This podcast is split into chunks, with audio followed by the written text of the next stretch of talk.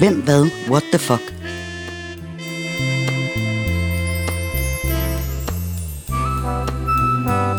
Et nedslag i et legendarisk opslagsværk fra før internettet blev født.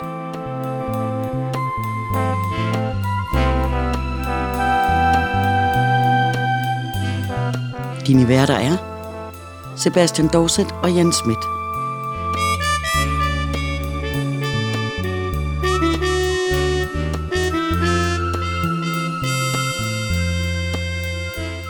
Denne gang er nu 2011.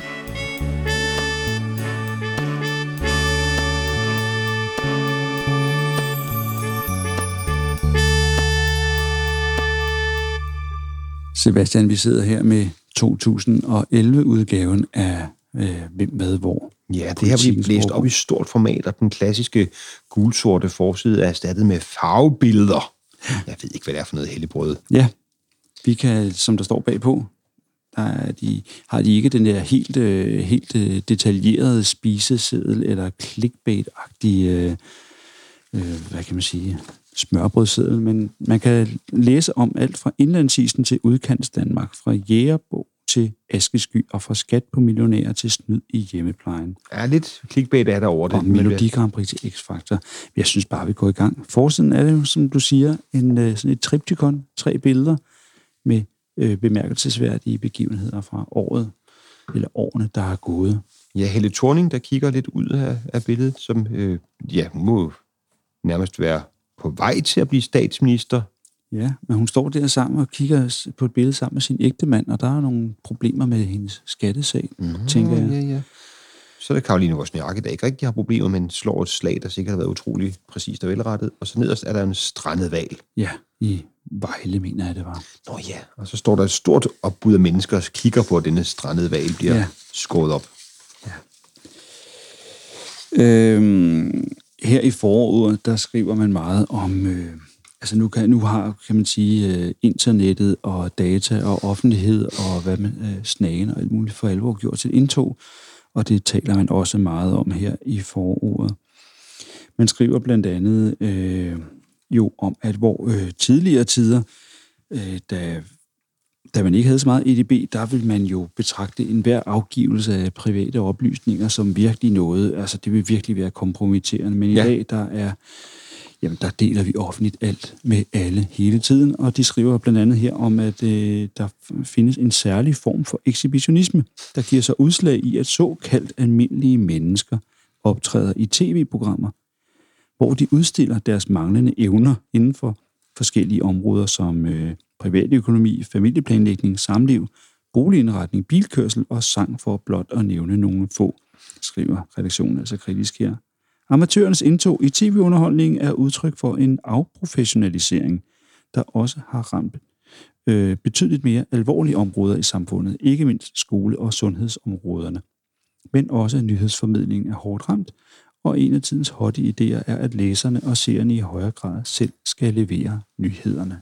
Ja, og udover at være det mest politikkenagtige nogensinde, så er det jo også, øh, så forstår jeg ikke rigtigt det med, at skole- og sundhedsområdet er blevet ramt af sådan en form Nej. for amatørisme. Det har, jeg har sjældent været indlagt heldigvis for det, men jeg har ikke prøvet at komme hen på et skadestue eller hospital, og så står der en eller anden tilfældig blikkenslærer, der er blevet hyret ind, fordi han kunne gøre det billigere. Det er... Øh... Nej, jeg tænker måske, at de kan tale om, jeg ved ikke, om det har været de her år, hvor man i mangel på skolelærer for eksempel har haft øh, merituddannelser, det vil sige, hvis du har hvis du er arbejdsløs sneker, øh, så kan du tage, rigtigt, ja. tage et, et halvt års uddannelse, så kan du blive øh, skolelærer i sløjt. Øh, og det, jeg ved ikke, om det er sådan noget, de tænker på. Det, Eller om det bare er, som ja, du siger... Alle, jeg ved aldrig en ski af, hvad de tænker på. Politikkenagtigt. Ja, det er en lille smule politikkenagtigt. Også det der med at begynde at kritisere reality-tv i 2011, hvor det havde altså kørt i over et år 10. Ja, men, øh, ja, lige men det er jo rigtigt nok. Det var jo de år, hvor man så meget... Øh, men, men jeg plejer altid at sige, øh, at man kunne altid øh, styrke sit selvtillid ved at finde det, man selv var dårlig til, og så se nogen, der var endnu værre. Ikke? Ja. Altså, hvis ja. man nu ikke var så god til det med økonomien, så er der luksusfælden, og hvis man havde problemer med børnene, så er de unge møder, og hvis det ikke gik så godt i skolen, så er der Paradise Hotel. Ja. Og det her med, at øh, nyhedsformidlingen er blevet øh, hvad hedder det, lagt ud til, til, øh, til almindelige mennesker, det handler vel om den her, øh, om, om blogger-samfundet, ikke? Ja, hvor alle der... skulle blogge om alting. Det der public journalism, hvor folk selv ligesom skulle ringe ind og sige, jeg har selv set, og nu har jeg jo filmet, og jeg har telefon i mit kamera, i min i, kamera i telefon, og nu har jeg fået et billede af den. Det var sådan ligesom, at alle skulle være sådan nogen, der med, medvirkede til mediebilledet, og ja. det er jo noget, vi hænger redsensfuldt meget i i dag. Ja. Altså til sammenligning kan man sige, i 1974, da dronning Margrethe hun snublede ned ad trappen i Rebil Bakker, der var der en mand, som øh, på sit smalfilmskamera havde foreviget det her, og han kunne altså sælge den her filmstump øh, mange, mange, mange ja. år senere til et ugeblad, som, altså, og så kan man sige, hvor, altså, hvor skandaløst var det, ikke? Men altså, til forskel fra i dag, hvor alle, øh, altså, hvor de nærmest selv, øh, de, de kendte aktører, sørger for at lave selfies og øh, af alt, hvad de foretager sig, så der er en, en, en gennemgående dækning af alt, hvad der foregår i verden hele tiden. Ja, billedet af dronning Margrethe, der falder på trappen, altså det film, det, det ja. ligesom blev solgt til medierne, det kendte vi den fotograf, der gjorde, ja. vi boede selv deroppe, ja. og han havde, havde fordelen af for det første at være den, der havde næsten for at være på rette sted på rette tidspunkt, men han havde jo også fordelen af, at det jo ikke alle, der gad rejse op til Rebil Bakker for at se dronningen træske rundt deroppe Nej. og sige nogle bevingede ting om Danmarks forhold til USA. Så han havde simpelthen, altså det var hans billede, der han måtte kunne sælge til alle aviser, ja. der ville have billedet af Stakkels Margrethe, der, der glider på trappen. Ja. Øh, det her med, med at blogge, og alle lige pludselig kan blive øh, deres egne udgivere, øh, ligesom vi i dag kan for eksempel lave vores og udgive vores egen podcast, øh, og ikke behøver at læne os op af en, op af en radiostation med en øh, sendetilladelse. Det, det skulle folk lige lære at navigere i. Blandt andet en øh, 32-årig politiassistent, som skrev et blogindlæg, hvor hun, ja, jeg tror, det handlede om nogle etniske minoriteter, som... Øh, havde lavet ballade. Ja, og som, og som fik øh, råt for usødet på det her, blog, øh, det her blogopslag. Det betød så, at ikke nok med, at hun fik, øh, den her politiassistent fik 10 dagbøder. Hun blev suspenderet fra sit job, øh, og, og, øh, og blev efterfølgende fyret. Ja. Og hendes egen kommentar var, at øh, det kunne hun da sådan set ikke forstå. Hun troede da kun, at, øh, at det var noget, hun havde foretaget sig i sin fritid, og hun troede kun, at det var nogle få mennesker, som øh, de fem-seks mennesker, som hun havde fortalt, at hun havde det her blog, at det var dem, som ligesom kunne gå ind og læse om det her. Ja, og der må man sige, først og fremmest synes jeg jo, det er urimeligt, hun bliver fyret på grund af, hvad hun mener, hvis det ikke er noget, der afsmitter af på, hvordan hun udfører sit arbejde. Men det er jo ret sjovt, at hun siger, at jeg troede da kun, det var dem, der havde oplyst adressen på min blog, til der kunne, der kunne se det, så det var ligesom noget mellem venner, men hun skriver i sit indlæg, mm. blandt, må man sige, meget andet. Det er min blog, så det er min personlige mening, og jeg er sur. Mm. Så hun er jo ligesom forberedt på, at der mm. godt kan komme konsekvenser ja, i, at nogen ja. læser det. Så det der ja. med, at det kun skulle være vennerne, så kunne hun jo egentlig bare have sendt en mail med sin holdning. Men altså, ja. Men det er jo meget, det er jo egentlig lidt chokerende, at hun fik så lidt hjælp. Altså nu bliver hun fyret, 32 år politiassistent, har skrevet noget på sin blog, som er, hvor hun er rasende på indvandrere, der brænder ting af. Og så vil politiforbundet ikke hjælpe hende, fordi det var noget, der var foregået i hendes fritid. Ja. Det synes jeg var helt bizart, at man bliver fyret for, efter hun siger, nej, men vi kan ikke fyre dig, vi kan ikke hjælpe dig med, at du nej. mister dit job inden for vores forbundsområde, fordi det, du gør, du mister det, har du dig uden for dit job. Det er jo, det er jo lidt bizart. Det er lidt sort, synes jeg. Men ja. det er i hvert fald en, øh, et, et symptom på, at øh, medieverdenen den øh, vokser og skrumper ind på samme tid. Ja, det er et rigtig godt eksempel på, hvor vi er henne i verdenshistorien ja. med blogindlæg, der ja. koster fyringer. Ja. Vi skal tale lidt om øh, den sidste olie her. Ja. Vi, og det handler simpelthen om, at dødehavsrullerne, som jo er den samling af jødiske håndskrifter på pergament, som blev fundet i 11 klippehuler nordvest for det døde hav i årene mellem 1947 og 56. Og øh, de var ret svære at læse. Øh, og hvor, hvor, hvorfor de blev gjort læsbare ved, at man udglattede dem hmm. ved at opfugte de her øh, pergamenter med planteolie. Øh, ja. Det, at man hældte det her planteolie ud over de her pergamenter, det gjorde det så til gengæld umuligt at kulstof 14 datere dem. Øh, altså det, så, så arkeologerne ikke lige kunne finde ud af præcis, hvor gamle de var. Men takket være en Kåre Lund Rasmussen og hans forskerhold er olien nu renset af, og det er muligt at tidsbestemme teksterne. Og de er altså fra cirka 200 år før vores tidsregning til 100 år efter vores tidsregning, de her døde havsruller. Det er en uh, god præcisering. Mm. Øh, så de er altså skrevet på Jesu tid. ja, det må man sige. På en eller anden måde. Ja. Øh, ja, det synes jeg bare var sådan lidt morsomt, at man... Det, det kan man sige, det er jo en bjørnetjeneste, ikke? Altså, man kan jo ikke komme til at læse dem, hvis man ikke klæder dem ud, og så kan man til ikke finde ud af, hvor gamle de er, og så videre, og så videre. Men så er det godt, at vi har Kåre Lund Rasmussen ja. og hans forskerteam. Ja, det er jo noget af det, altså det er jo, må være noget, der får en til at ryste på hånden som forsker, hvis det er selve dødehavsrullerne, mm. som jo er ligesom en, en del af hele gåden omkring, hvad der egentlig er foregået med det mm. her med ham der Kristus og alt det der, han rent lavede, ikke? og hvad, alle beskrivelserne ja, af ja. den tid, ja. der jo giver kaster lys over rigtig meget i den sammenhæng. Det er jo, øh, det må være, skulle fjerne planteolie fra dem, det må ja. ikke være en nem opgave. Nej, nej. Apropos det, vi snakkede om før med, med, med, med det her samfund med amatørisme, så er der også en lille notits om øh, i gennemgangen af, hvad der er sket i året, at Danmarks Radio udstiller en håndfuld deltagere i tv-programmet X-Factor på en, en utiltagende og uetisk måde, erkender lytterne og seernes redaktør i DR, Jakob Mollerup. Hmm. Og det er jo det der med, at der var et år, og det må så have været her, hvor man øh, havde nogle mennesker med, som sang dårligt. Det kan hele familien Danmark godt lide at sidde og grine af, men ja. som tydeligvis var ikke havde ikke alle klamotten en schrank, som tyskerne siger, som vist var en lille smule svage. Ja. Og det var der, hvor man mente, det var over grænsen. Der er almindelige idioter stille op, men hvis det er folk, der måske ikke rigtig kan vurdere situationen, og at hvor mange de bliver set af, når de synger småfalsk. Ja. Og hvor mange, der lige pludselig skal genkende og se, at det er de her mærkelige tvillinger, eller hvem det nu var. Ja, ja, ja. Øh, og ja, lige præcis. At det er uetiske i det øh, fra Danmarks Radios side. Ja. ja. Men altså, det er jo det der med at hvad, hvad gør man, når det er sjovt at se på, men samtidig måske man får en lidt dårlig fornemmelse i maven af, at man skulle beskytte nogle mennesker mod sig selv. Ja. Det er spændende. Det er godt, vi har en lytterne redaktør, der kan ja. sige, nå ja, det var da ikke så godt. Ja. Det er lidt paradoxalt. Paradoxalt er det også, at øh, hen på side 117, Politikken Kronik, der står der, der skriver Michael Dyrborg, som er informationsmedarbejder, mm. og det er så et enkelt løsrevet citat, vi har. Jeg synes bare, det er meget skægt.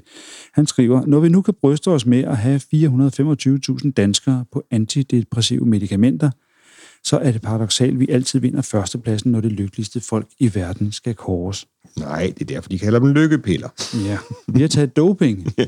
ja, jeg har taget det. Nej, men det er jo, øh, ja, det er da paradoxalt, men på den anden side kan det også være, fordi vi i Danmark har så relativt meget åbenhed om ja. depression og den slags, og gør, at folk måske er mindre afvisende over for at tage antidepressiver, at de, vi har en, en befolkning, der trods alt, uanset tilstanden er... Ja, vi er ikke så berøringsangst for at, øh, at tage hånd om de her øh, psykiske eller psykiatriske lidelser, så vi, så vi afholder os fra at ligesom, tale åbent om det. Ja, det kan man se for eksempel på sociale medier, at folk ikke blege for at fortælle, at de lider af det ene eller det andet, og at, mm. hvad, hvad det medfører for deres daglige ting. Og det er jo dejligt for afklaring i det, men altså, det kan jo også være, det kan jo også være lidt smitsomt, hvis man sidder og læser på Twitter, person på person, der skriver, hvordan deres dagligdag er svær på grund af depression og andre lidelser, og så tænker jeg, mm. jeg føler mig da helt udenfor med det der normalt ja. tankegang, jeg rent ligger og, ja. og kæmper med. Jeg har det meget godt. ja, det er faktisk alt for godt. Meget godt havde Michael Jackson det ikke, da han døde. Øhm, obduktionsrapporten om ham, den blev frigivet, og den afslørede detaljer. Den afslørede blandt andet detaljer om den afdøde popstjernes udseende. Øh, man skulle nok tro, at der også er nogle billeder øh, gennem hans karriere, som ja, det kunne man da godt lige at kigge på. Men blandt afsløringen var, at han bar paryk og var tatoveret flere steder i ansigtet. Det vidste jeg da ikke. Det er en nyhed for mig her. Kun, ja, kun 10 år efter. Ja. ja. Ja, så kom ikke at sige, at du ikke har læst noget nyt. Men det er så meget her.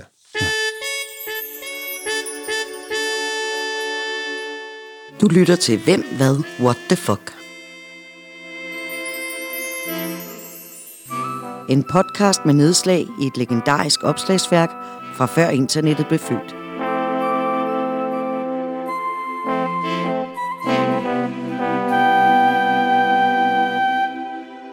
Vi skal tale lidt om nedrevning af busterminalen på Rådhuspladsen. Ja, det ved jeg ikke, om folk kan huske, men man byggede sådan en sort modernistisk øh, stål glasbygning på øh, Rådhuspladsen i København, fordi at den skulle ligesom være en kontrast til det der gamle rådhus, og nu ind i en ny tid, og folk blev rasende. Ja. Det var nærmest et fast tilbagevendende for forskellige politikere, kan vi da ikke gøre noget ved den busterminal. Jo, vi kunne da være med at vedtage den i første omgang. ja, præcis. Jeg ved ikke, om man kan huske den, siger du, men hvis man, hvis man har oplevet den, så vil man kunne huske den her, den her ja. sorte øjebæ. Øhm, den sorte kasse, muren ja. og betonkler, den sorte ligkiste, kaldte man den rasende. Ja. ja. Og jeg mener, det var den, som, som, øh, som fik Ekstrabladets øh, kampagne til at, at til at kåre øje B. Ja, det var, det var, jeg tror, mener, det, de tænkte, åh, oh, det, det har vi, der, der ramte vi guld. Vi laver nogle flere øjebæ-tester. Ja. Og man kan sige, at den her øh, busterminal, som jo heldigvis er forsvundet, det var en øh, utilsigtet øh, bivirkning ved øh, mange af de, som en af de mange utilsigtede bivirkninger, som der var i forbindelse med øh, København som kulturby 96. Ja. Vi har tidligere talt om andre, men ingen nævnt, ingen glemt, men øh, den blev så heldigvis fjernet. Ja, den, kom, den røg væk igen, da vi havde glemt alt om den kulturby. Men ja. så senere, da den ikke længere var busterminal, blev det der aftenshowet startet med at sende fra, mener. Åh oh, ja. Ja, så var det inde på Rådhuspladsen, så man var sikker på, hvis der er nogen, der sagde noget dybt og inderligt om deres personlige følelser, eller måske en depression og deres brug af antidepressiver, så stod der nogle børn fra provinsen og pressede næsten mod ruden halvanden meter væk, og ja. øh, lavede de der skrig, squeaky lyde med deres vanter mod, øh, Mod ruden, mod glasset. Ja, det var altid en rigtig god baggrundskulisse til, øh, ja. til, til sårbare emner. Ja. Yes. Det er også her, de er i gang med mere med reality. De er simpelthen øh, kommet frem til, at 25 procent af de 15-19-årige ser op til deltagerne i Paradise Hotel, hvor der, som politikens øh, overbog her skriver, hvor de unge deltagere fester, drikker, dyrker sex og skændes for åben skærm. Jeg ved ikke, om de forsøger at sælge programmet. Skændes for åben skærm. Det skal man jo ellers åbne for debatten. Ja, det... for at opleve. Ja, det er, sjældent, det er sjældent, de knaller i debatten. Jeg ved ikke, om det vil gøre, gøre noget godt for seertallene. Det ville være overraskende i hvert fald. ja. Overraskende er måske også oplysningen om, at vi faktisk i Danmark har jordskælv hvert år. ja, Fordi øh, her den 19. februar i 2010, som den her udgave 2011 jo handler om, der øh, var der et jordskælv kl. 22.09, som målte 4,7 på Richterskalaen. Epicentret lå 10, i 10 km dybde i Nordsøen, 67 km vest fra Tisted. Øhm, og i det hele taget er Thy og Nordsjælland de to steder i Danmark, hvor risikoen for jordskælv er størst. Og så Ja. ja. står den detalje, som er lidt what the fuck. Danmark rammes af mellem 2 og 10 jordskælv om året. ja, det er vildt. Men i langt de fleste tilfælde er skælvene så svage, at der skal en seismograf til at opfatte dem. Ja, det er jo ikke sådan de store dramaer, når der er jordskæld. Der var det her jordskæld, der ramte København for nogle år siden, mm. og der selvfølgelig fik lidt mere medieopmærksomhed end noget, der rammer Tyberon. Det er klart, fordi ligesom journalisterne selv kunne mærke det. Ja. Og der kan jeg huske, at jeg vågnede ved det. Det var meget tidligere om morgenen. Ja.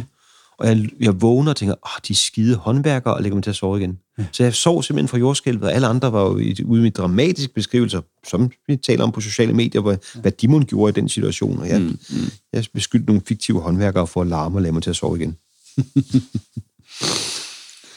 Ja, det er jo ikke lige så dramatisk som dengang i 1841, hvor et jordskælv i Nordjylland øh, blandt andet ramte Arup Kirke, hvor der var bryllup netop, da jordskælvet fandt sted. Præsten skrev efterfølgende i kirkebogen, at brylluppet blev forrettet trods jordskælvet, der gjorde, at kirketårnet revnede. Altså, det er, nu, skal man ikke tro på varsler som sådan, men for ægteparret må det jo være en lidt mærkeligt øh, sådan udgangspunkt for deres fælles liv, at øh, de ligefrem, det, det, det, det, det hele rumler, så kirketårnet slår revner, mens de bliver gift. Det kan ja, jo det, godt. var, det varsler om en, en, en vild bryllupsnat. Ja, eller et stormfuldt parforhold. Ja. ja, Vi er nået til april, ja, og vi er nået til, at vi skal tale lidt om brødrene Prise.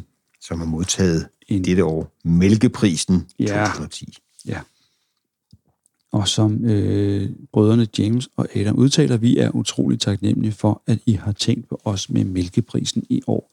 Vi er jo fans af jeres produkter, det kan vi lige så godt sige, og, øh, og vi bruger jo også rigeligt af dem, meddeler Adam Prise i anledning af den tildelte heder. Og det må man jo sige, Ja. der er jo både godt med smør og fløde øh, i alt, hvad de to gutter der bikser sammen. Ja, man har lavet en, et billede af dem, hvor de sidder så fint og ser så, så, så skønne ud. Og så er der det her din dessert med, som stort set mest er flødeskum. Det minder om den der sportskage inden fra La Glace, ikke? Ja, og så med virkelig nogle makroner og flødeskum. Ja, det synes jeg ser ud som en dejlig dessert. Jeg kunne, ja. Godt, jeg kunne godt hoppe på. Ja. Og de ser da også ud til, at de godt lige kunne snuppe et stykke til Ja. de to brødre der. Og så er der jo en meget 2010-agtig øh, nyhed den 18. Mm. Mm. april. Venstres pressechef, Søs Marie Serup, lukker sin Facebook-profil efter en Facebook-kommentar om, hun er træt af at høre om vulkanskyen, der har stoppet flytrafikken til og fra Danmark. det skabte så meget raseri, hun simpelthen måtte lukke den for at sige, åh, nu gider jeg altså ikke høre på mere vrede over folk, der skal forklare, at det lige præcis deres rejse var særlig vigtig, og derfor ikke kunne mm. nedgøre som overflødig eller mm. noget, de ikke må brokse over. Men det var den her askesky, det var den 17.000 flyvninger i Europa aflyses på grund af aske fra vulkanudbruddet i Island. Ja. Og det fik os så lidt over i tog og busser og færger. Ja. Henne i USA, der skete der det, at, at Harry Potter, han blev slået.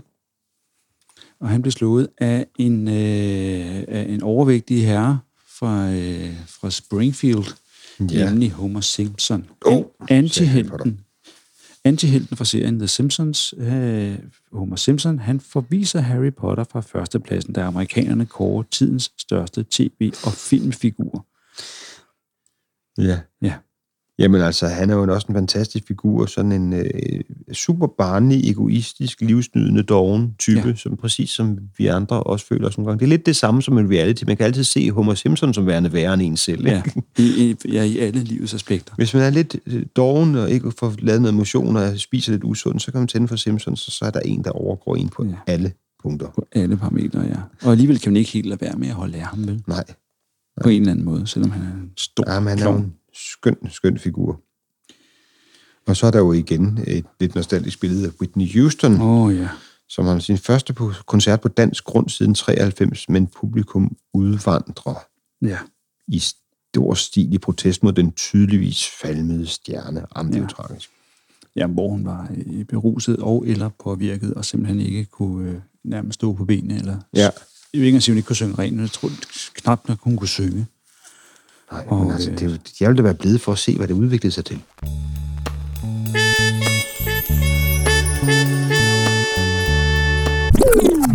Så skal vi tale lidt politik.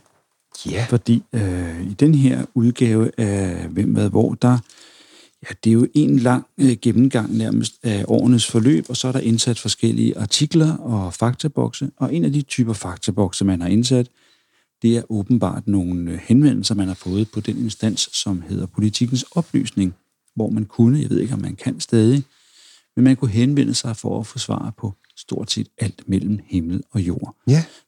Det, der er nogen, der har spurgt om her, det er, var der under besættelsen også et parti ved navn Dansk Folkeparti? Og til det er svaret ja. Og øh, som der står her, 1. marts 41 blev det første Dansk Folkeparti stiftet ved en sammenslutning af en række småpartier. Blandt stifterne var folketingsmedlem for Danmarks Nationalsocialistiske Arbejderparti, altså nazisterne, smedemester Theodor M. Andersen, og folketingsmedlem for Danmarks Retsforbund Svend E. Johansen. Ja. Det er jo lidt en mærkelig blanding, kan man sige. Ja. Og så øh, annoncerede de partiet med denne tekst i februar 43, blive medlem af Dansk Folkeparti, den politiske rejsning mod systemet. Yes. Igen en, øh, en øh, formulering, der for min indre teenager måske er lidt mindre velvalgt. Han sagde rejsning. Øh, den rejsning den holdt dog ikke så længe, øh, fordi senere i 1943 forsvandt partiet fra den politiske scene, som der står. Ja, det der med at starte med høj energi, og nu skal det også være, der mangler det her i det politiske billede, og nu gør vi det, og så finder man ud af, at der var ikke rigtig nogen, der hoppede på, så Nej. er det svært at holde kadencen kørende. Vi har også set forsøg på partistiftelser de sidste år, der ikke rigtig løb så længe. Der er anden politisk ballade, øh, ser jeg lige her den 15. juni, hvor øh, der står, der er ingen opbakning fra regeringen til den konservative europaparlamentariker Ben Bensens tanker om, at folkepensionen kun skal være for de økonomiske svage. Nu har vi sendt Bent ned til Europa, så sidder han stadig og kæfter op. Det er Ja. da utroligt, altså. Ja. Så tænker de, de, de andre borgerlige politikere. Og så er det, vi er kommet til øh, forsidehenvisninger over en finval, der har forvildet sig ind i Vejle Fjord, går på grund igen. Kun en time efter, at den har rykket sig fri. Ja. Og øh, der kommer mere om den val, kan jeg godt øh, afsløre Ah, det er lidt senere dejligt. hen. Jeg kan ikke lige huske, hvor det er, men det kommer herhen i år. Fem dage efter, øh, at en 17,6 meter lang finval er gået på grund i Vejle Fjord, dør den, ja. trods flere redningsforsøg. Senere går der lokalpolitik i valen, da Vejles borgmester Arne Sigtenbjergård fra Venstre ikke vil give slip på dyret, som der står, selvom det hele tiden har været planen, at den skal transporteres til København for at blive skeletteret. Men Sigtenbjergård ville have det gjort i Vejle, og efter et krisemøde kan, borgerne, øh, kan borgmesteren meddele, at valen bliver i Vejle indtil videre. Det er simpelthen, han har, han har valnappet øh, Ja. den der val. Så ved man godt, at man er desperat for attraktioner i, den, i lokalområdet. Når man siger, den, den beholder vi. Folk skal se den døde fisk. Eller, det var jo ikke en fisk, men... Nej. Ja. Og øh, her befinder vi os jo i øvrigt på, på, på bagkanten af finanskrisen, som Ja. jo øh, efter den bristede boligboble øh, og, og økonomiske boble i 2008. Øh, og finanskrisen, den trækker altså stadig sine spor her hen over øh, det danske fritidslandskab. Ja, udsatte grupper bliver ramt. Ja.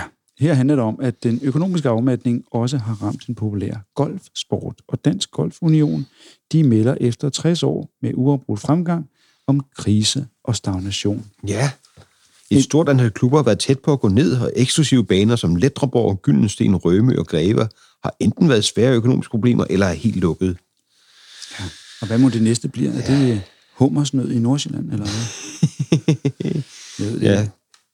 Discount whiskybæltet, ja. hvor man Øh, simpelthen går ned i Netto og køber deres uh, Grant, i stedet for at, at spekulere i sådan single malts. Det er jo trist. Man kan også læse, at øh, Stein Bakker, altså, han, han, han, han blev sigtet for at forsøge på dokumentfalsk, fordi han til synligheden har stjålet et stempel, der skulle skaffe ham adgang til ud fra fængslet. Ja. Der er Stein Bakker. Ja, det, han er lige kommet ind, ikke? Jo, Øh, netop. Det, ja. Og han gik straks i gang med ballage. Typisk Stein. Ja. Hvad kan man også læse her? 20 procent af alle danskere, de spiser hver dag, eller næsten hver dag, mad eller slik, uden at være sultne. Og dette spiller en væsentlig rolle for danskernes kollektive vægtstigning, viser en analyse. Ja, hvis man spiser uden at være sulten, så kan det hurtigt gå galt. Men, Og jeg hørte lige her til morgen øh, netop øh, en, en statistik om, hvor mange øh, tons, eller jeg ved ikke, hvor mange kilo slik hver dansker spiser om året. Hvorefter øh, en, en hurtig øh, og, og, og, og talfingernem øh, medvært i radioen regnede ud, og sagde, at det er sådan set bare 115 gram slik om dagen. Og det er jo ikke, jeg ved godt, at det er, det er jo ikke meget at spise sådan en, en halv pose matador-mix om dagen. Altså, det er Nej. ikke meget, meget. Øh, selvfølgelig er det hver evig eneste dag, men det er jo ikke sådan en uforholdsmæssig mængder af slik, vel? nej, det må man sige. Der, der skal ikke meget til. Der skal ikke meget froseorger, hvor man får, Nej. kværnet en hel øh, riddersport, før man ligesom er oppe på et par dagsrationer. Nej. Her kommer vi lige med endnu en lille faktaboks. Øh, en henvendelse fra politikens oplysning. Hvornår besøgte Lenin Danmark? Ja. Bliver der spurgt.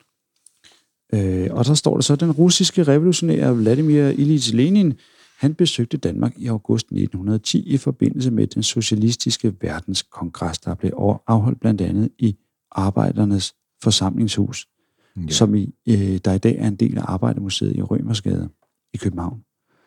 Lenin blev efter kongressen i København i tre uger for at indsamle oplysninger om det danske landbrug til en afhandling. Ah, spion. Meget tydelig spion. Ja. Ja. bliver hyldet først. Nu er han her for Ja. at spionere. Vis om alt, hvad jeg har. Ja. Øh, under sit ophold boede han i en mellembygning på Vesterbrogade 112, hvor, øh, hvor der i dag sidder en mindeplade på baghuset med teksten I dette hus boede V.I. Lenin i august-september 1910 under den anden internationale det anden internationales 8. kongres i København. Jamen altså, det var det ikke også det, han også talte i ungdomshuset? Så, altså ikke, det var ikke ungdomshuset, det er jo ikke sådan, der sad nogle piercede folk med hanekam og, og hørte høj støjrock, det, der, mens han talte. Det var, han talte i det, der senere blev ungdomshuset. Ja, faderhuset. Så også blev faderhuset, ja, landsfaderhuset. Øh, Men det er, jo, det er jo lidt sjovt, fordi at, øh, da de så senere skulle diskutere, om ungdomshuset måtte rives ned af de nye ejere faderhuset, øh, og, og fordi det, det var jo en historisk bygning. Ja, nogen taler, det skulle være fredet, ikke? Ja, præcis. Så var vurderingen simpelthen, at de havde smadret det så meget, at det ikke kunne være fredet længere. Der var ikke nok tilbage af det oprindelige det var bevaringsværdigt, så det var lidt øh, som man... Det vil sige, man ja. mente ikke, at man kunne krasse, det gamle øh, Folkets Hus frem under alle de her øh, lag af, af, af graffiti-maling Nej, og øh, indtørrede øh, dåse spaghetti-rester. Det, de måtte opgive. De måtte opgive. Nu skal det handle om historisk forvirring. Og øh, der refereres til en historie her. Hemmeligt arkiv. Kongen tilbød Danmark til tyskerne efter 1864. Sådan lød den alarmerende overskrift i politikken den 18. august her i 2010. Historien stammede fra forfatteren Tom Buk-Swientys bog Dommedag Als, der udkom en uge senere, og den bredte sig med lynets hast til landets øvrige medier. Mm. Men det viste sig hurtigt, at det jo var en and, fordi øh, historien gik på, at, øh, at, at kongen skulle have haft nogle hemmelige planer, og vi taler altså om kong Christian den 9. Ja, Europas svigerfar. Ja, at han skulle være taget ned til Tyskland og sagt, øh, altså øh, have tilbudt, tilbudt Danmark til tysken. Ja. Men det han egentlig gjorde, som der står her, det er, at han ja, tilbød Danmark til Tyskland, men det er ikke Tyskland, som vi kender det i dag, øh, men det, som man kalder det tyske forbund, som i virkeligheden var en løs sammenslutning af selvstændige og suveræne stater med Preussen som den toneangivende. Ja. Øh, det er den ene, øh, hvor anke mod den overskrift, og den anden er øh, at kalde Christian den 9. private arkiv hemmeligt, er nok også lidt af en tilsnigelse. Det har nok aldrig været nogen hemmelighed, at det eksisterede, om end der ikke ligefrem har været offentlig adgang til det. Altså. Nej. Men, men tænker lidt, at hov, de har gravet en eller anden kasse op med et hemmeligt arkiv, øh, hvor de har fundet de her planer. Ikke? Jo, også det der med, at han tilbød Danmark til tyskerne. Det der med, at det tyske forbund, altså det var ligesom, at han ville melde sig ind på samme Ja. måde, som man kunne melde sig ind i EU. Ja, eller et lige, lige, lige akkurat, ja. Øhm, men som der står her, øh, Christian 9. forsøgte ikke at forære Danmark væk, og Buk-Swienty behøver næppe heller at forære sin bog væk med al den gratis reklame, den fik i den samlede danske verdenspresse, skriver skribenten altså her med lidt skjult bitterhed. Ja, der er lidt... Bare det var ham, der havde skrevet en bog, som havde Ja, fået men- samme omtale. Ja, det, er det opfølgeren til Slagtebænk Dy- Dybøl? Ja, det tror jeg, det er, ja. Ja, ja. Den, den fandt jeg i mine fars gemmer, og er, er gået i gang med at læse, og gået lidt i stå igen, fordi at man kender lidt slutningen. Det er svaghed med historiske værker. Man har, bliver sjældent overrasket, men, men Ah. den beskriver rigtig godt nogle af de deltagere i slaget ved Dybøl. Det vil sige, at du sidder heller ikke og ser de her 2. verdenskrig dokumentarer og tænker, ah, Kom nu. Tyskland, kom nu Tyskland, Kom nu, hey. I kan godt. det var virkelig mærkeligt. Ja. Ja. Hæppe på Hitler. Ja. Det sker sjældent. Du lytter til Hvem, Hvad, What the Fuck. En podcast med nedslag i et legendarisk opslagsværk fra før internettet blev født.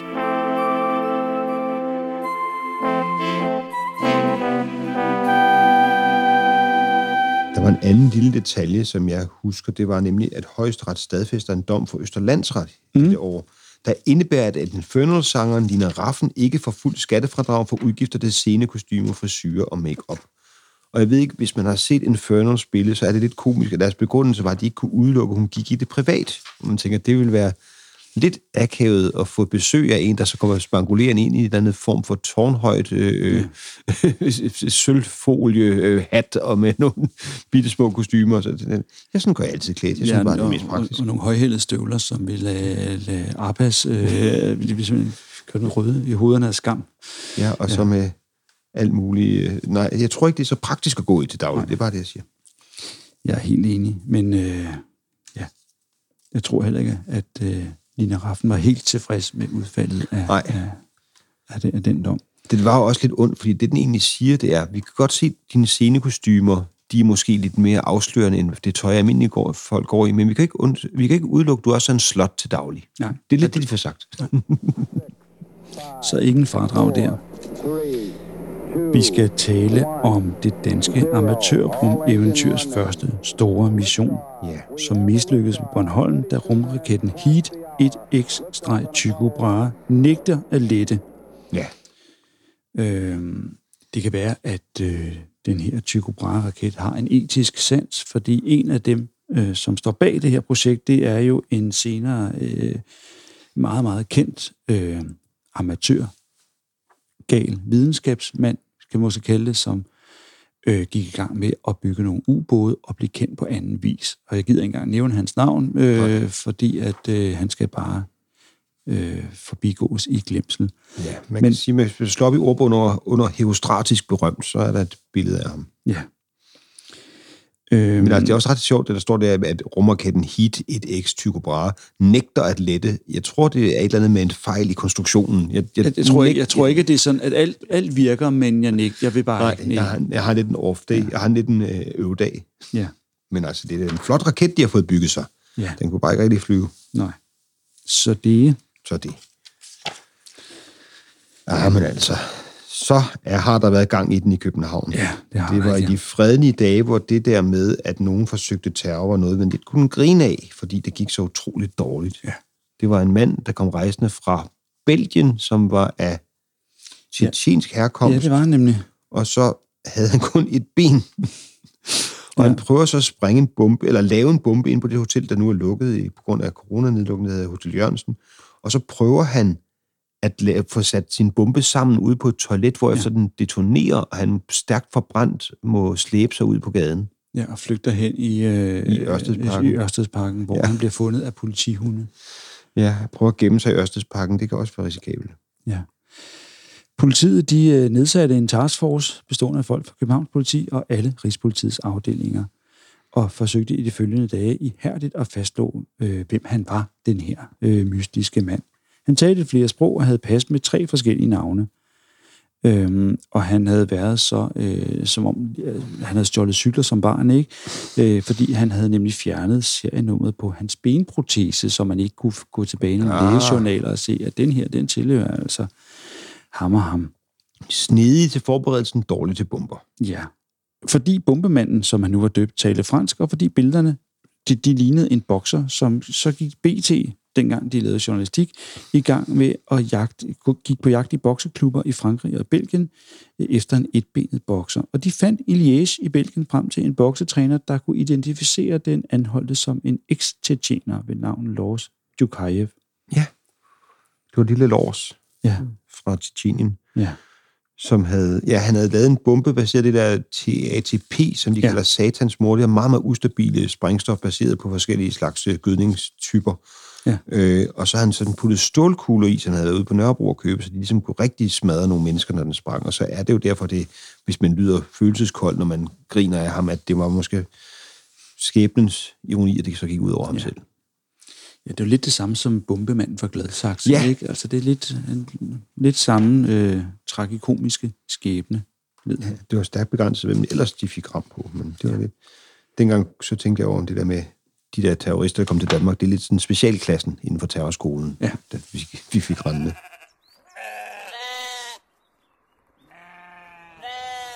Vi skal tale om homofobi. Det skal vi i forbindelse med Færøerne. Ja, Fordi Færøernes forhold til homoseksuelle, de kom endnu en gang til debat, står der her. Da den islandske statsminister Johanna Sigurdsdóttir i september var på officielt besøg på Færøerne. Statsministeren blev til den officielle middag ledsaget af sin kvindelige partner, og det fik lederen af Midtflokkurin, som øh, på dansk hedder Centerpartiet, Jenis Avrana, til at se rødt og sende afbud til middagen. Med ja. ordene, mit parti er formelt imod ægteskab mellem homoseksuelle. Hvis jeg deltog i den officielle middag, ville øh, det også vise, at jeg støtter en forening, som strider imod naturen og er fordømt af Bibelen. Og jeg vil under ingen omstændigheder risikere det, sagde hun altså. ja, man kan også forestille sig, hvis man nu er dybt jenis, kan man godt blive lidt bitter menneske af den Ja. mobning i skolen. Det er uafværligt medfører grund, der hedder jenis. Ja. Hvad kan dog rime på det? En jenis misundelse. ja, præcis. Øhm, og tidligere på året, det er der, sikkert derfor, der står, at, øh, at, øh, at Færøernes forhold til homoseksuelle forhold endnu en gang kom øh, på dagsordenen. Det var, at tidligere på året fik en koncert i Torshavn med Elton John øh, debatten til at blusse op, fordi rabiate kristne forsøgte i stærkt homofobiske vendinger at tale folk fra at overvære koncerten, der ikke desto mindre samlede 6.500 ja. tilskuere. Ja, 1-0 til Elton John over homofobi. Ja. Ja, så vidt Færøerne. De må gå ud og klippe nogle får i stedet for. Ja. Vi skal tale lidt om årets døde, Sebastian. Der Ja. må du kigge lidt med her, fordi der er, Hvem er gået bort? Mogens Frohn, ja, den kendte fuldtonskipper. ja, som kunne tage fat i nogle uvågne drenge, som ikke ja. havde fået sat grænser, eller som trængte til en kærlig hånd, eller bare nogle opmærksomme ord. Og Ja. måske også et anerkendende klap på skulderen efter en god gerning. Ja, noget konsekvenspædagogik, Ja. kunne man Ja. kalde det. Disse drenge tog han med ud på sit skib Fulton, Mm. hvor de fik øh, jeg ved ikke, man, de fik en sømandsuddannelse, øh, uddannelse, men de fik i hvert fald en, en tur, og Jamen altså, det var det der med, han var kendt som sådan et eksempel på den der, modsat de der bløde, øh, øh, lille blæ-pædagoger, der synes, Ja. det hele var synd for børnene, så sagde han, du ved, man skulle opføre sig ordentligt, man kunne få et drag over nakken, hvis der er noget pjat, og hvis man udførte sin opgave, så fik man, så fik man tak og, og, og respekt, og det var det, han, han gik efter, og det har jo sikkert reddet, jeg ved ikke, hvordan det har været for alle, men for nogen har det jo været en, Ja. ja. en god støtte videre Ja. ja. i livet, der måske var startet lidt skævt. startede skævt, ved jeg ikke, om man kan sige, at, at Ben Larsen gjorde, han lagde sikkert ud med en eller anden hurtig åbning. Ja, han Øh, åbnede lynhurtigt. Ja, han åbnede lynhurtigt. Øh, vores skakmester, international mester, i 54 blev han, øh, og, og det var samme år, som han vandt den første af de seks DM-titler. Og ellers har han jo et, et alenlangt generalieblad som talentfuld skakmester. Jeg har repræsenteret ved skak-olympiader og skak-VM og den slags som dansk repræsentant, der klarede sig helt fantastisk der. Ja. Vundet. Altså bare lidt sådan en, en konkurrenceskakspil, der de der helt pressede situationer var op at spille mod den absolutte verdenselite, og har slået, mm. altså kommet ind på sådan noget 4., 5., 6. pladser i hele verden. Ikke? Ja. Tæt på at blive verdensmester. Hvis man kan være tæt på i skak, det ved jeg godt, rigtige skakspillere nok ryste på hovedet, at man kan være tæt på noget som helst, hvis man ikke vinder. Jeg havde ham næsten, Ja, jeg hader næsten. Så, så, men så så, satte han mig skakmat. så tog han alle mine brækker i tre træk. Pis. Ja, pisse også. Øh, hvem har vi mere? Vi har øh, folk som Grete Sønk, som vi må sige farvel til. Øh, Ja, der er mange med. De- Så er det øh, Laurent Fignon, ja, det er rigtigt. Den tidligere Tour de France-vinder, øh, som Bjarne Riesjø hjælperytter for i, i, i mange år, og en meget skattet hjælperytter. Mm. Han gik alt for tidligt bort, øh, også med kræft. Ja. Han har skrevet en glimrende selvbiografi, jeg dog ikke har fået læst, men han har fået virkelig mange øh, pæne øh, ord med på vejen. Sådan en anderledes sportsbiografi med hans mange, han var kendt som en filosofisk cykelrytter, så med mange af hans tanker i, så den kan man, Ja. den kan anbefales. Og så som den ene af de uheldige helte, Tony Curtis, Ja, gik også bort. en mand, der ikke var bleg for trods sin ikke voldsomt prangende højde og være kæreste med meget tårnhøje blonde kvinder, så han kunne stå i læ af regnen under deres imponerende barme. Ja, sådan lidt øh, Thomas Helmi-agtig. Ja, præcis. Eller... Jamen, hvem har vi ellers? Så har vi... Øh... Nå, den, øh, den russiske fodboldtræner Rudi Stidrich, Ja, som har trænet danske hold og det hele, og land, landstræner fra 70 til 75. ja.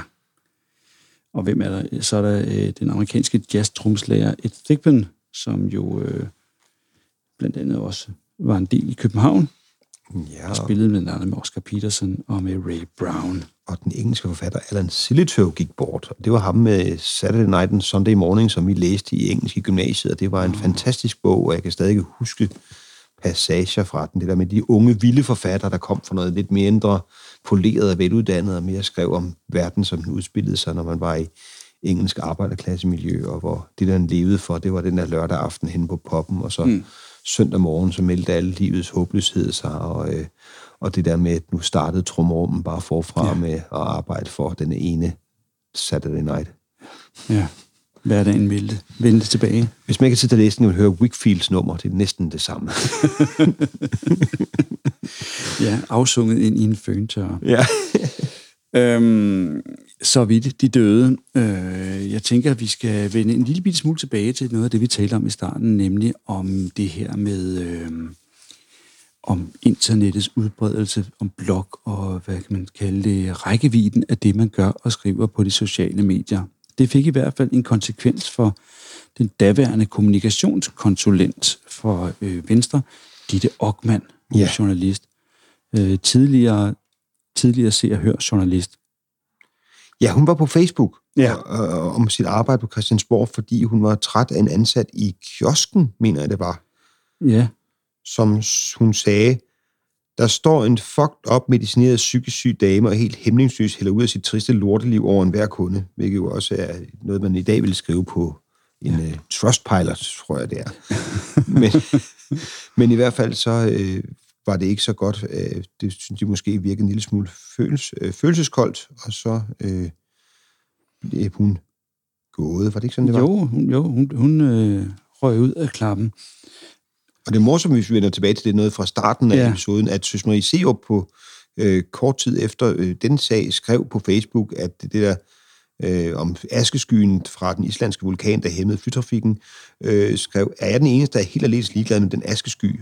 Så står der lakonisk i politikens smukke bog, få dage senere lukkede Søs Marie se op sin Facebook-profil. Ja, det har nok ikke noget at gøre med Ditte Ockmans øh, Søs Marie Serup, som jo var Venstres øh, kommunikationschef. Og, og for, på vegne som forsvar for Ockmann sagde Venstre ikke censurere, hvad medarbejderne skriver på Facebook, men det kom de jo så til alligevel. Det var, ja. altså, vi er jo her i shitstormenes barndom. Ja. Det der med, at folk skriver noget, men bliver så rasende over, man tænker, de må ikke have det job, de har, når de skriver sådan noget. Ja, det er rigtigt. Øh, senere har man nok lært, at, øh, at det, man skriver øh, på internettet og på de sociale medier, at det øh, kan læses af alle, ja. og vil sikkert blive det. Det kan vandre steder hen, man ikke havde regnet med. Men øh, det er jo altså det der med, at man så straks siger, det der, det er så dumt, at det ikke er nok, at den person stempler sig selv ved at skrive det. Nej, de skal fyres. Det bliver mere og mere bizart, synes jeg. At også for den, der skal vurdere, om andre folk kan passe deres job, baseret på, hvad de går og mener i virkeligheden. Peterson, glimrende mål. Og træffeligt dirigeret hovedstød der af Bjarne Peterson på Bostrøms lige så udmærket set indkast. Så er det nu, vi er nået til sporten, Sebastian.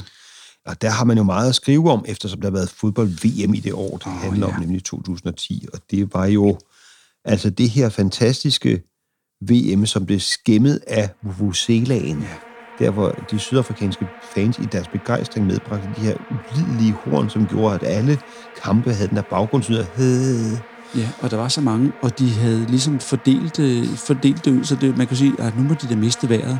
Nej. Nej, de havde lavet de skifteholdsvåge sele i en, ud over det hele. Så kom der en ny idiot. Ja, så der var den her konstante summe. Og før, at det, jeg, jeg havde aldrig hørt det før, og da jeg hørte det beskrevet før, tænkte jeg, det kan da ikke være så galt. Vi har da hørt øh, øh, set engelske åndssvage tipskampe med latterlige øh, hvad hedder, sådan, hæppekor og folk, der råber det ene og det andet og det tredje. Men, øh, også med botthorn og hvad ved jeg. Øh, men det her, det var simpelthen så ulideligt. Ja, man fik en, hvis man møder Danmark i noget tilsvarende runde, så ved man, øh, plastikhorn, der larmer, det er ikke noget, danske spillere kan tåle, for vi klarer os usædvanligt dårligt i en ellers overskuelig pulje med Holland, Japan og Kamerun fik vi kun én sejr over ja. Kamerun og røg ud igen på det, man med et ramfrit udtryk kan kalde røv og albuer. Ja, fuldt fortjent. Ja. Ja, men øh, hvem blev verdensmester, Sebastian? Det gjorde Spanien, som jeg havde spillet det her øh, i den tid, så omtalte tiki-taka-spil, hvor de med de mange små hurtige afleveringer på midtbanen og det hele, det var så poleret og flot, og så møder mm. de en finale, Holland, der også spillede det der lidt hollandske, teknisk ja. overliggende spil, men i finalen sagde, hvad nu hvis vi bare bliver et hold af mordere? Men kunne det ikke være en anden måde at gøre det på? Og gik ud, og der de her billeder var en mand, altså karatesparker en spanier i brystet, og det er sådan fuldstændig vanvittigt at se de her ellers ja. den dygtige, øh, teknisk stærke hollandske spillere bare gå amok. Ja, som jo netop øh, efter Johan Cruyff øh, altså som, som, som en af de, de fornemmeste øh, ja, ja, sige, fortaler for det her spil. Totalfodbold, der ligger driblende. Og, ja. ja. Og så pludselig bare tænkte, nej, vi tager dem på vold, du. Og det lykkedes ikke. Spanien og retfærdigheden vandt 1-0.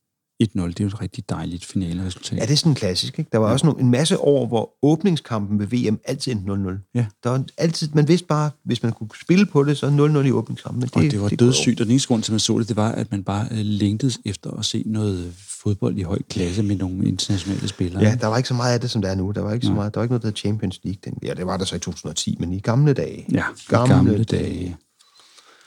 Uh, vil du sige noget om cykelsporten, eller nej, skal vi gå nej, direkte vi over til øh, Danmarks turneringen på plads? Dan- finde Danmarks turnering i fodbold. Den er lige der. Og nu hedder det jo selvfølgelig Superliga, og der var FC København mestre. Og det er en af de gode år, hvor de havde 68 point for 33 kampe. Det er ja. så fornemt. Ja, 9 point ned til OB på anden pladsen. OB og yderligere 7 point derfra ned til Brøndby på tredje pladsen. Og så var det året, hvor HB Køge rykkede ud ja. af ligaen. Ja. Ja, det er jo trist. Men altså, hvad, hvad med Landspokalforeningen? Turneringen for Landspokalforeningen klarer sig også rigtig godt. Ja, pokalturneringen vinder FC Nordsjælland over FC Midtjylland 2-0 efter forlænget spilletid. Øhm, og det har været et drama. Det har været et drama, ja. Øhm, og de er også lige ved siden af anden i tabellen, så man kunne have forudset en jævnbyrdig kamp. Ja, ja, netop, netop at, øh, at man skal ud i forlænget spilletid, før der kom en afgørelse med Men det, altså, 2-0, det er trods alt lidt mere. Altså, der har været lidt mere at se ja. på. To scoringer, hele to scoringer i forlænget spilletid, ikke? Hele to, ja. Hvis den så var ind sådan 7-5 eller et eller andet, fordi det stod 5-5 efter ordinær tid eller et eller andet, så man havde fået nogle kasser at se på, ikke?